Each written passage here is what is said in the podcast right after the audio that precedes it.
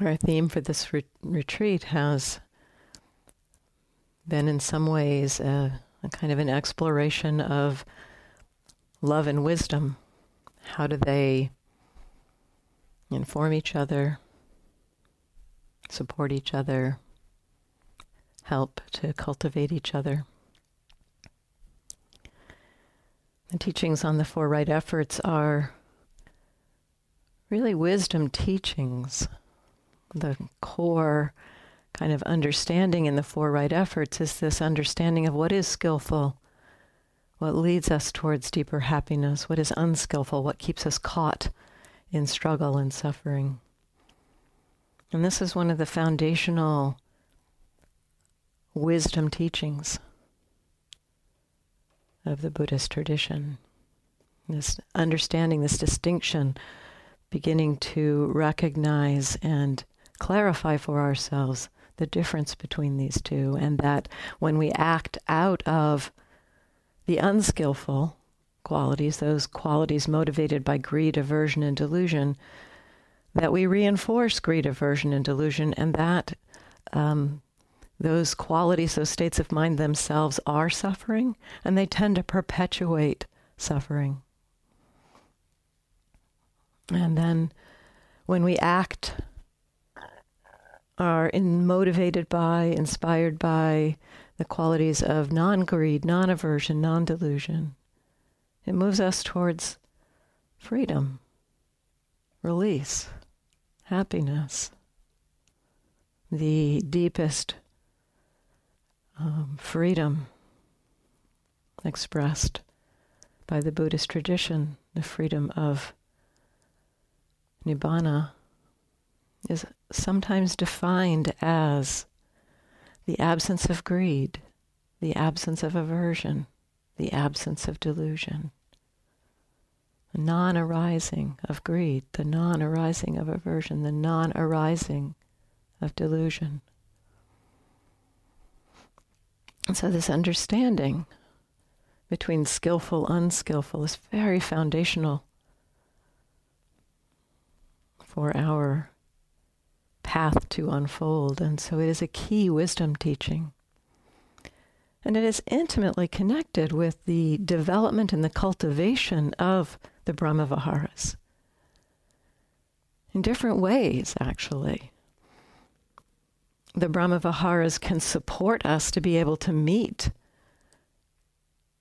struggle and challenge when we bring an allowing attitude, we're bringing that quality of, of metta right into our the way we meet unwholesome states, unskillful states. And so the the quality of metta is kind of supporting in that way. It's supporting the cultivation of wisdom. And the development of wisdom you know, as we begin to understand this difference, this distinction between the skillful and the unskillful, we tend to engage less in the unskillful. And this creates room. I mean, the definition of freedom, the non arising of greed, aversion, and delusion.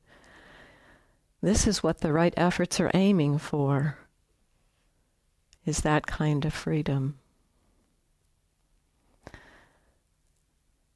Which leaves room for the wholesome states to arise, which includes the Brahmaviharas. And so the cultivation of these four right efforts also is a condition that supports the Brahmaviharas. And so they interweave, they inform and support each other together.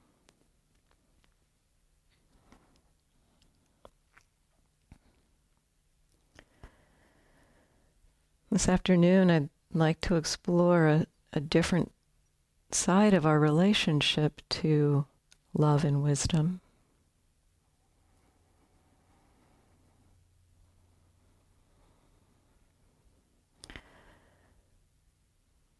When we suffer, when we're struggling, when we're caught by greed or aversion, caught in reactive emotions, confused by the beliefs and views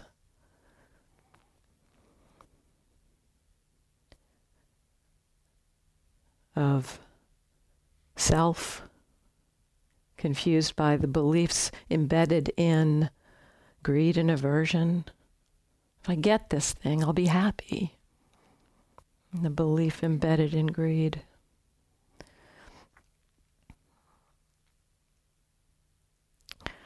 The suffering that happens in some ways in my in my own exploration of the suffering around greed, aversion and confusion, delusion has pointed me to recognize that sometimes, maybe even more often than not, that suffering is arising in relationship to a kind of a confused relationship or a misunderstood relationship to love and wisdom.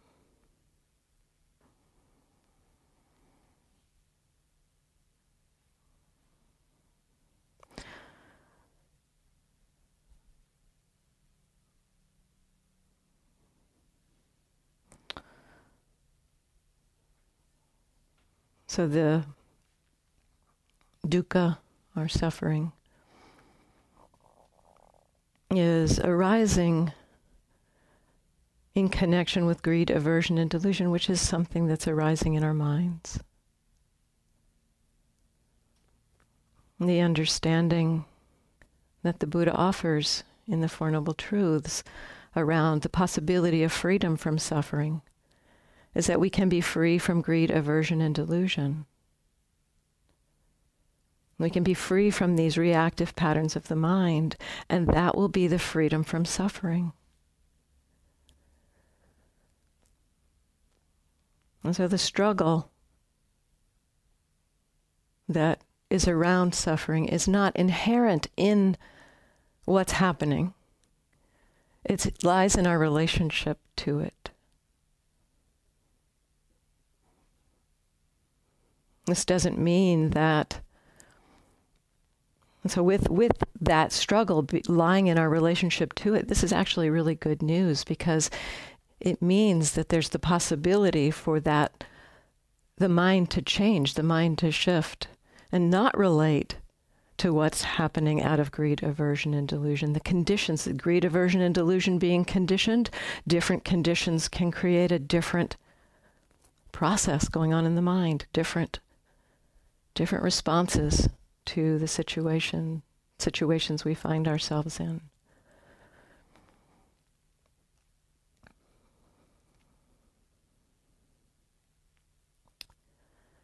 And it's not that this place of not being reactive,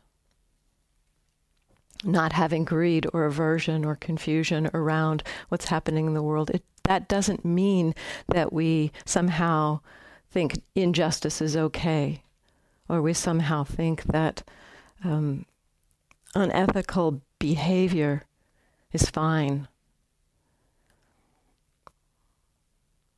That's this. I think this this notion that um, something like uh, aversion and hatred when there's unethical things happening and injustice happening in the world, that this is the only response that's valid.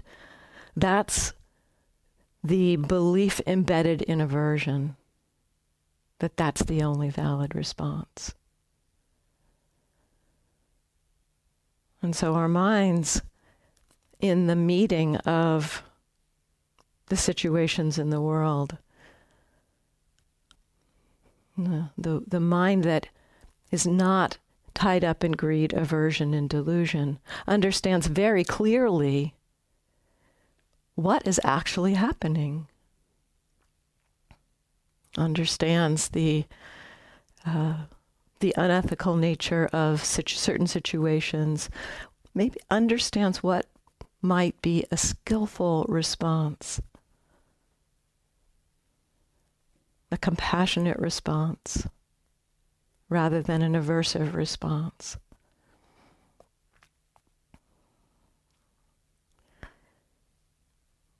And so our struggle, our, our dukkha, is the reactive mind relating to situations happening inside, outside, internally, and externally. And when the mind has more clarity, it can understand more clearly what is actually happening without the filters of greed, aversion, and delusion, and can more um, wisely meet and respond with, with wisdom, respond with compassion. To me, it seems that as when wisdom meets dukkha, when wisdom meets suffering, compassion comes. So again, one of these interconnections between love and wisdom.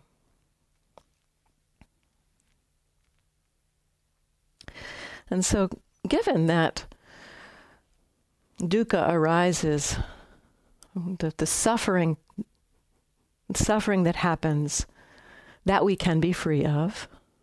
This, you know, when we are free from greed, aversion, and delusion, it doesn't mean that suddenly unethical things stop happening. It doesn't mean that we don't fall down and hurt ourselves or stop. It doesn't mean that we stop having unpleasant experience.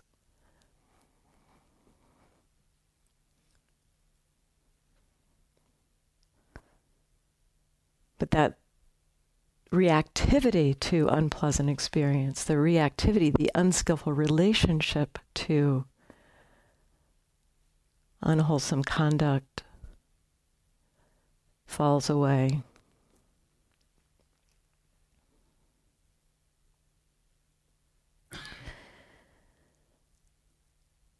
And so, since the dukkha is a mental creation in our own minds, our minds are doing this. And it's both good news and kind of confusing.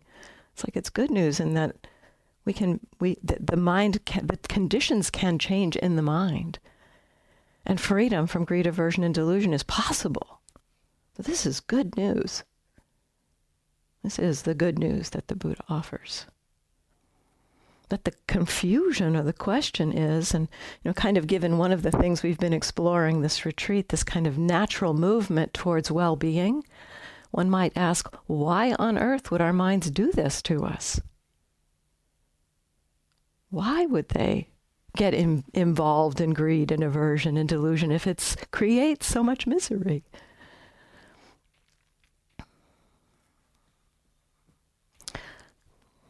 So my understanding of this is basically it's ignorance and delusion that are at play here that um, our our organism naturally or, orients towards some form of well-being, but it's it's kind of the well-being that it most easily understands and is perhaps the quickest to get to. Which, as we grow, you know, as we are young children, often the fastest way to feel good is to get something pleasant, to get rid of something unpleasant. We don't understand much about the way that greed feels inherently, the, the, the feeling of greed, the feeling of aversion themselves being painful. We are so focused on getting the pleasant thing so that that feeling of greed or aversion will go away and that we'll have something pleasant or get rid of something unpleasant. And so we, we kind of take the quickest route. When there's ignorance in the mind, the mind is just taking the route that ignorance is letting us see towards well being. And so ignorance is obscuring the deeper pathways to well being.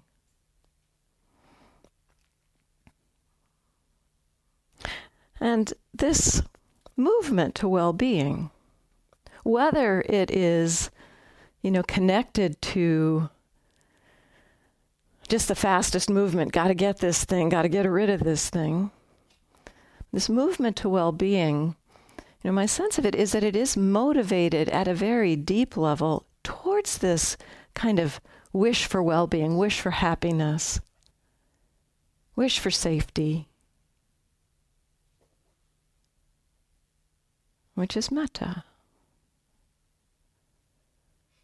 And so, even our you know, our movements towards getting something that we want, getting rid of something that we don't want, underneath it, almost buried underneath it, is this wish for well being, wish for happiness, wish for love, connection, care, kindness, safety, health. And our minds, with the ignorance clouding it,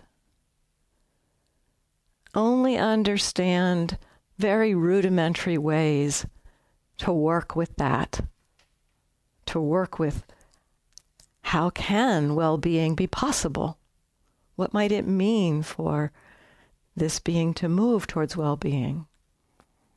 So when obscured by ignorance, the mind only understands greed and aversion as movements towards that, what, what it thinks is, is well-being. And so very confused. Our minds are very confused about what well being actually is.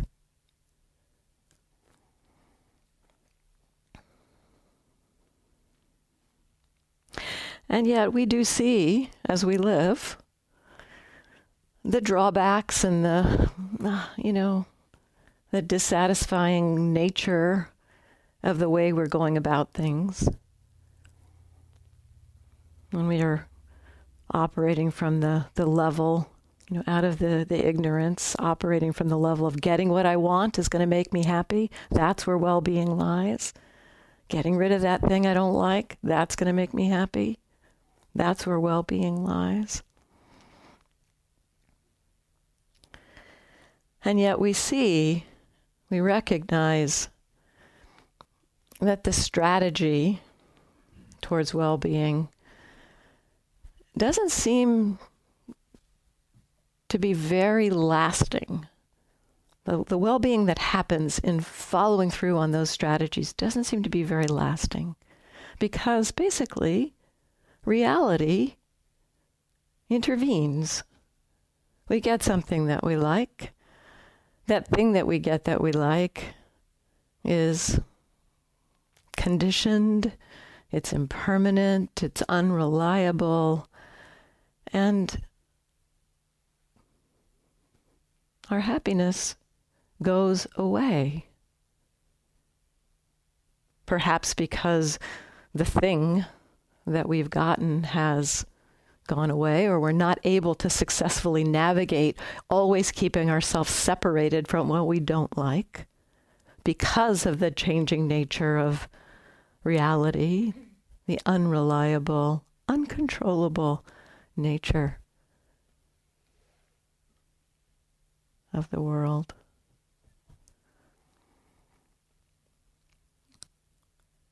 And we think, sometimes we might think, if I'm not able to get what I want and keep what I want, then I must be doing something wrong, or else the world is wrong. There's something inherently wrong with the world. The world is to blame, or I'm to blame.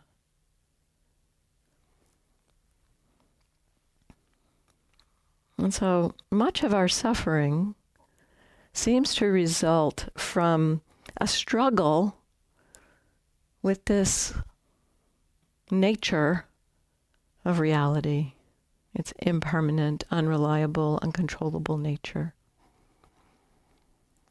And at the same time, and this is just the way it is, you know, it's not a mistake It's not a mistake that things are impermanent and unreliable and un- uncontrollable. It's just the nature of nature.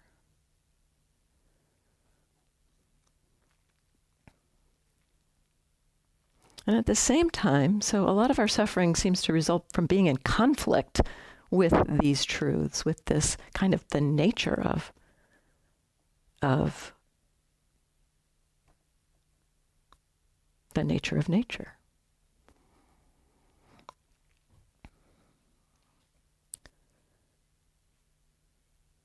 Coming into alignment with the nature of nature is another expression of wisdom in the Buddha's teachings. That we begin to recognize and understand through our practice the impermanent, unreliable, not self nature of experience. And so this thread that what one of the, the parts, one of the ways that our suffering is kind of whipped up is being in contention with reality, not being in alignment with the way things are. And then at the same time, our suffering also seems to be deeply connected to the kind of the way in which we'd like to move towards well-being. You know this movement this wish to be happy healthy safe at ease the mind very naturally at a very deep at a very deep level. It's it's a it's a beautiful expression of being human that we have this wish. And yet some of our suffering also seems to be related to this you know this thread these threads of the the the wish towards well-being kind of meeting up against the threads of reality the wish for safety,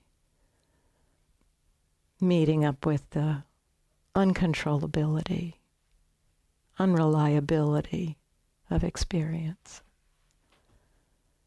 And so these two threads kind of come, and our minds just tangle them up. And so, this is when I said that suffering.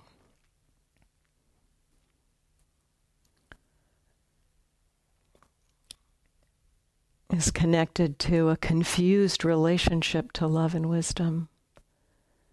This is what I'm pointing to this tangle, a tangle of the threads of the wish for well being, the wish for happiness, coming into contact with un- impermanent, unreliable, uncontrollable, and our minds just go, no, this doesn't make any sense.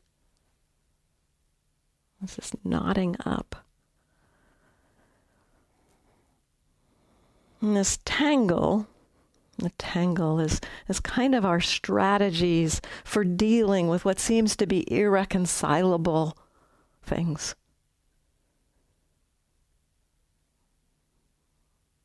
And we have this deep wish for safety, perhaps, and it meets this recognition of unreliability and un, a vulnerability. You know, we are very vulnerable as, as human animals. It's very easy for our soft bodies to get harmed. So we are vulnerable as human beings and this wish for safety, kind of meeting that truth of vulnerability. There's this kind of out of not understanding sort of how these two can coexist. This ta- a tangle of fear, of anxiety, of confusion can result when this wish for well being meets this vulnerability.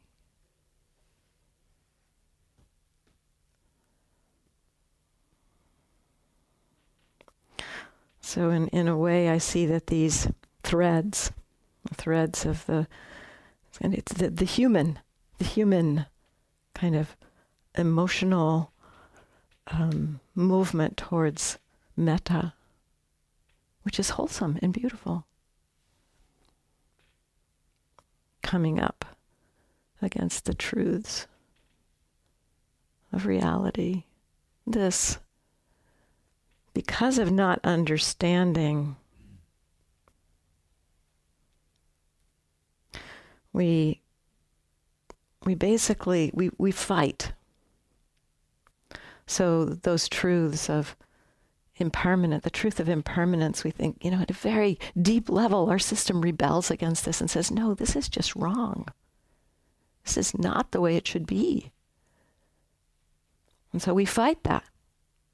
We resist that.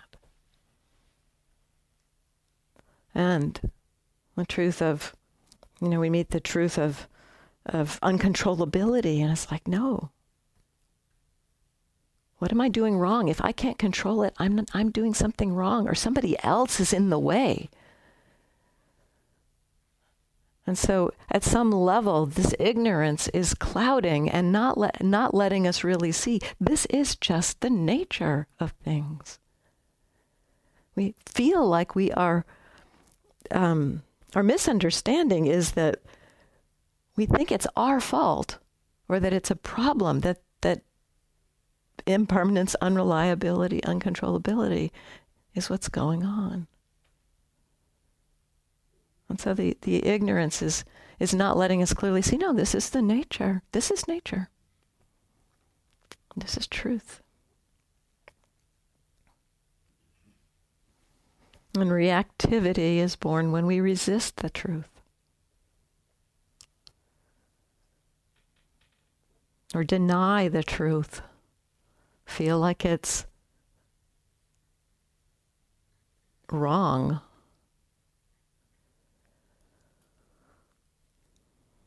And as we over over our practice, and I've met with so many people over the years of sitting in this role as a teacher. And sometimes I hear people, you know, beginning to recognize that vulnerability, uncontrollability, impermanence, that this is the way it is. And a kind of funny thing can start to happen there, though, that's also worth paying attention to. We can sometimes Okay, yep, vulnerability. This is just the way it is. And embedded in that, or hidden in that kind of way of understanding vulnerability, well, this is just the way it is, is a little bit of a sense or a feeling that it's it's kind of a denying of the wish for safety. It's almost as if we in recognizing that these truths are the way it is, we somehow feel that the wish for safety and well being is not a valid wish. And this again is where this tangle happens.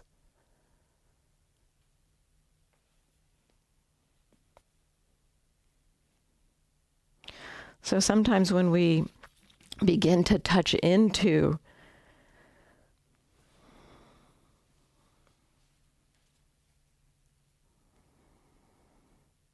the impermanent, unreliable nature of experience. It's almost like we we are denying or repressing that very natural movement towards well-being, that movement towards metta, that wish for happiness, that wish for well-being.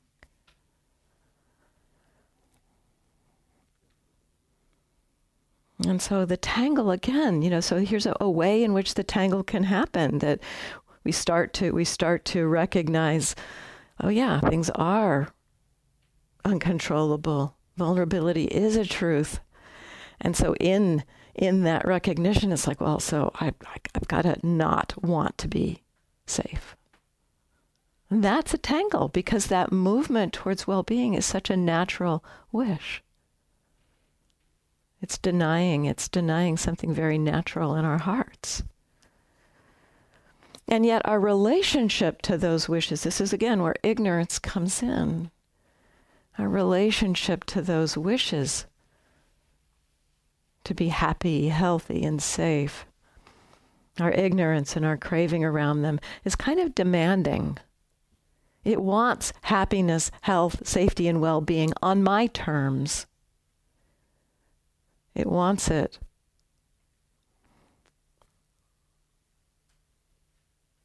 In a particular way. This kind of the, the, the way that our self wants it. And so these there's there's the the wish and there's the you know, the demand that these wishes be so and the demand that they be so in a particular way. So this is again this is um, a misunderstanding about where deeper well-being lies ignorance in the way. And so, you know, wisdom, I feel like, has the capacity, I think actually, wisdom and love together, when they join together and, and work together, they, they have this capacity to hold both. Maybe the love helps us hold these truths. And these truths help us have a more uh, skillful relationship with the with the love. And so the wisdom and love actually ask our hearts to hold, to stretch, to hold both. Both the wish for well being and these truths.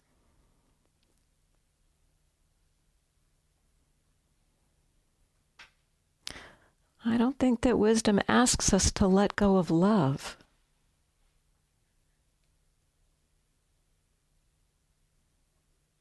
It doesn't ask us to let go of the wishes. It doesn't ask us to let go of that movement of the heart towards connection and care and kindness. In fact, I think it asks us to embrace those wishes.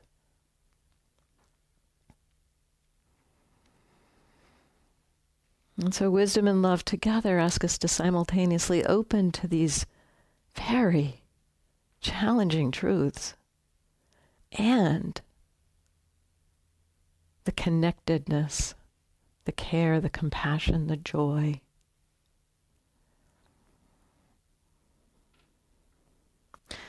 And in some ways, I think because a lot of our suffering is this tangle, a knottedness around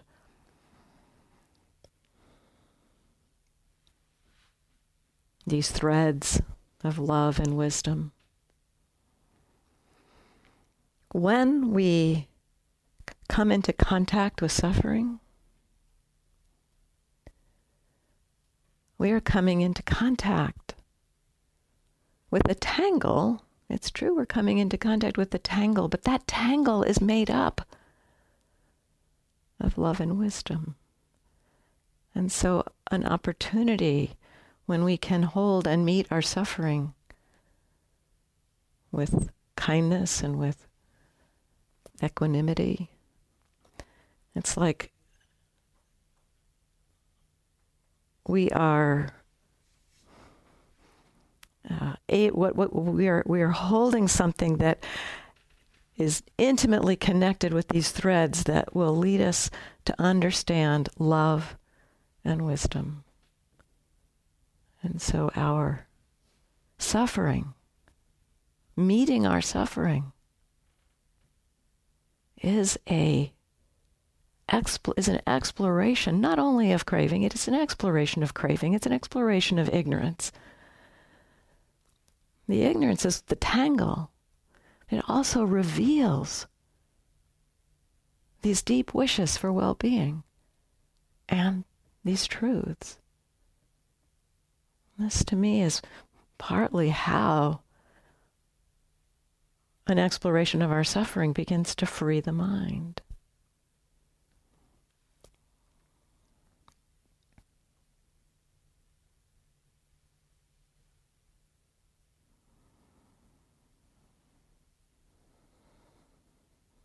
So often, I think part of the reason our struggles have such a grip on us where we feel like, no, I really do have to follow this. You know, this, this fear is important. I've really got to figure out how to fix this problem. Is because the the underlying, you know, uh, the, the thing that fear is connected to deeply underneath is this wish towards well being. I think this is partly why our, our struggles have such a grip on us. Because they are connected to this very natural wish for happiness. And one, um, I had an experience in 2000, September of 2001, right after the attacks on the World Trade Center. I was visiting my parents and flew back to California the second day after they started the, the planes up again, after the planes started flying again. And there was bad weather where I departed from, and I had a, a connection in Houston and missed my connection. Um, so I had to get a hotel at the George Bush International Airport. And if you recall, George Bush was the president at the time. And um, when I was in my room that night, doing things in my room late at night, and and um, the power went out, and I looked out my window, and it wasn't just the hotel power, and there was no storm happening in Houston. The storm had been where I had taken off from. There's no storm, nothing that I could see that would have caused a power outage. But it was it was a big power outage. It wasn't just the hotel. And my mind went to terrorist attack. In my mind, you know, George Bush International Airport is a perfect target for terrorism. The symbolism of that, my mind did that in the mind. That, that it created this it created all kinds of scenarios, images. You know, I, I, it was so dark. I had to use my my Indiglo watch to navigate my room, and I envisioned a whole bunch of us with our Indiglo watches, like gathering in the hall, you know, to see. You know, so my mind created all these scenarios. So fear was huge. It was big fear only after like you know five minutes or so i realized well nobody's coming and knocking on the doors and like there's nothing happening it's like it's probably okay maybe you know it's just somebody hit i don't know what happened you know somebody something fell into a power line or something and yet the fear was still very strong the fear was very strong the mind kept going back to terrorist attack and in my practice, I, I decided, understanding that with fear, sometimes metta is a, is a useful um, antidote. I started saying metta phrases. May I be happy. May all beings be happy. When I started doing that, there was such a deep resonance. I was like, yes, this is what I wish. I wish for all beings to be safe. There was such a resonant connection with that wish. And, it, and, the, and the fear went away as I connected to the wish. And then the mind would bring up its stories again, and the fear would get huge again. And then I would connect back to the wish. And the wish, that wish for well being, the safety for all beings, was very powerful it was as powerful when the fear went away, when the fear wasn't acting, that that wish for well-being and safety for all beings was as strong as the fear was when it was present. And something about seeing the power of both of those helped me to understand that the fear was a kind of a tangled response to that wish for safety.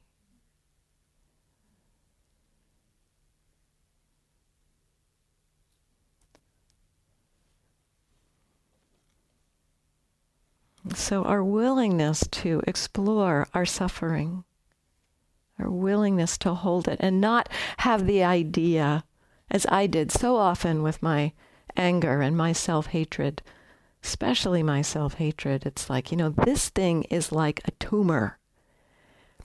I've got to find the edges of it and get the scalpel and excise it, get rid of it. That was my approach for a while. It's like, this is wholly bad, this self hatred.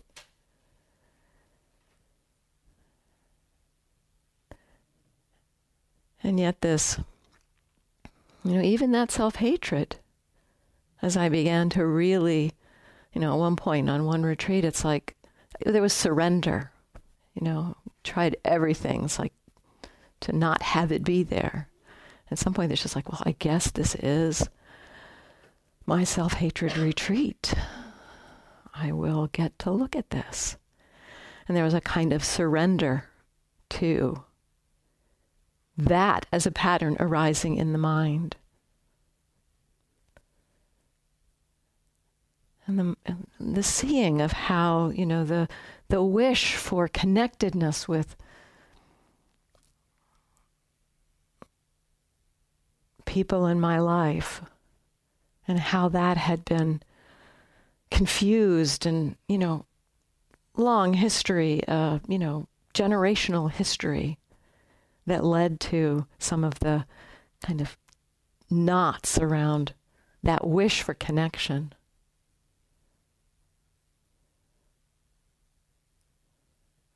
The mind could start to just meet it and see what's there. You know, when we try to take the scalpel and cut out, throw things out, I think that part of the, you know, part of the, the mind there that, that you know, what we're doing, you know, it's my understanding here now, this, this analogy that I'm using about the knot, right? The, the, the, the self-hatred was a tangle between that wish for connection and this, you know, uncontrollable, unreliable world and relationships. And if I were to take the scissors and cut that knot out, I get a hole in the cloth.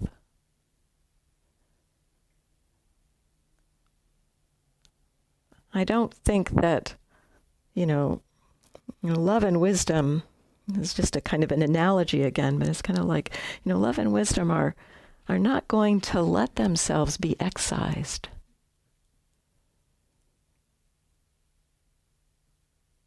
And so another approach, a more a softer approach, one that is more like mindfulness I was finally willing to like, yep, okay, surrender. I guess this is what I get to look at.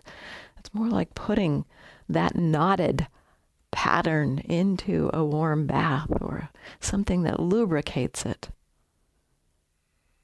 Allows the tangle to untangle itself. And then we have, with the untangling, it's like the love and wisdom become the weave of our lives. Rather than some place of contention, the holding of both.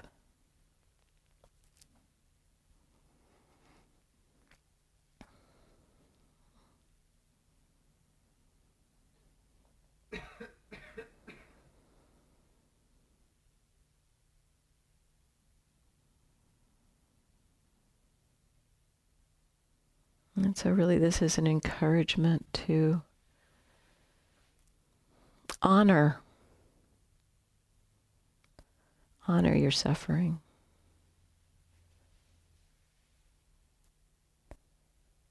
Rather than fight with it, rather than hate it. I, I see this path of wise mindfulness the path where we're cultivating love and wisdom to hold our suffering as a very um, respectful practice. one that honors our suffering, allows it, holds it, meets it, and lets it, lets the mindfulness do the untangling.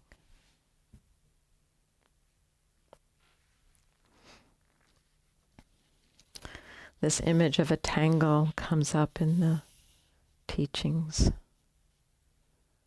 The poem from the time of the Buddha. A tangle inside, a tangle outside. This generation is entangled in a tangle. All generations seem to be tangled in a tangle. A tangle inside, a tangle outside. This generation is entangled in a tangle. I ask you this, O Gautama who can untangle this tangle? And the Buddha responds One established in virtue, wise, developing the mind and wisdom a practitioner ardent and discreet. This one can untangle the tangle. I like the term ardent there. Ardent does have a, ardent actually here, this is a nice way to bring love and wise effort together. Ardency has this quality of engagement and yet the word itself is a heart word, ardent, kind of connected to the heart. And so right there in ardency is love and effort. Care, connection, and persistence. One established in virtue, wise, developing the mind and wisdom a practitioner, ardent and discreet, this one can untangle the tangle. Those for whom lust and hatred, along with ignorance, have been expunged. Those arhants with taints destroyed, for them the tangle is untangled.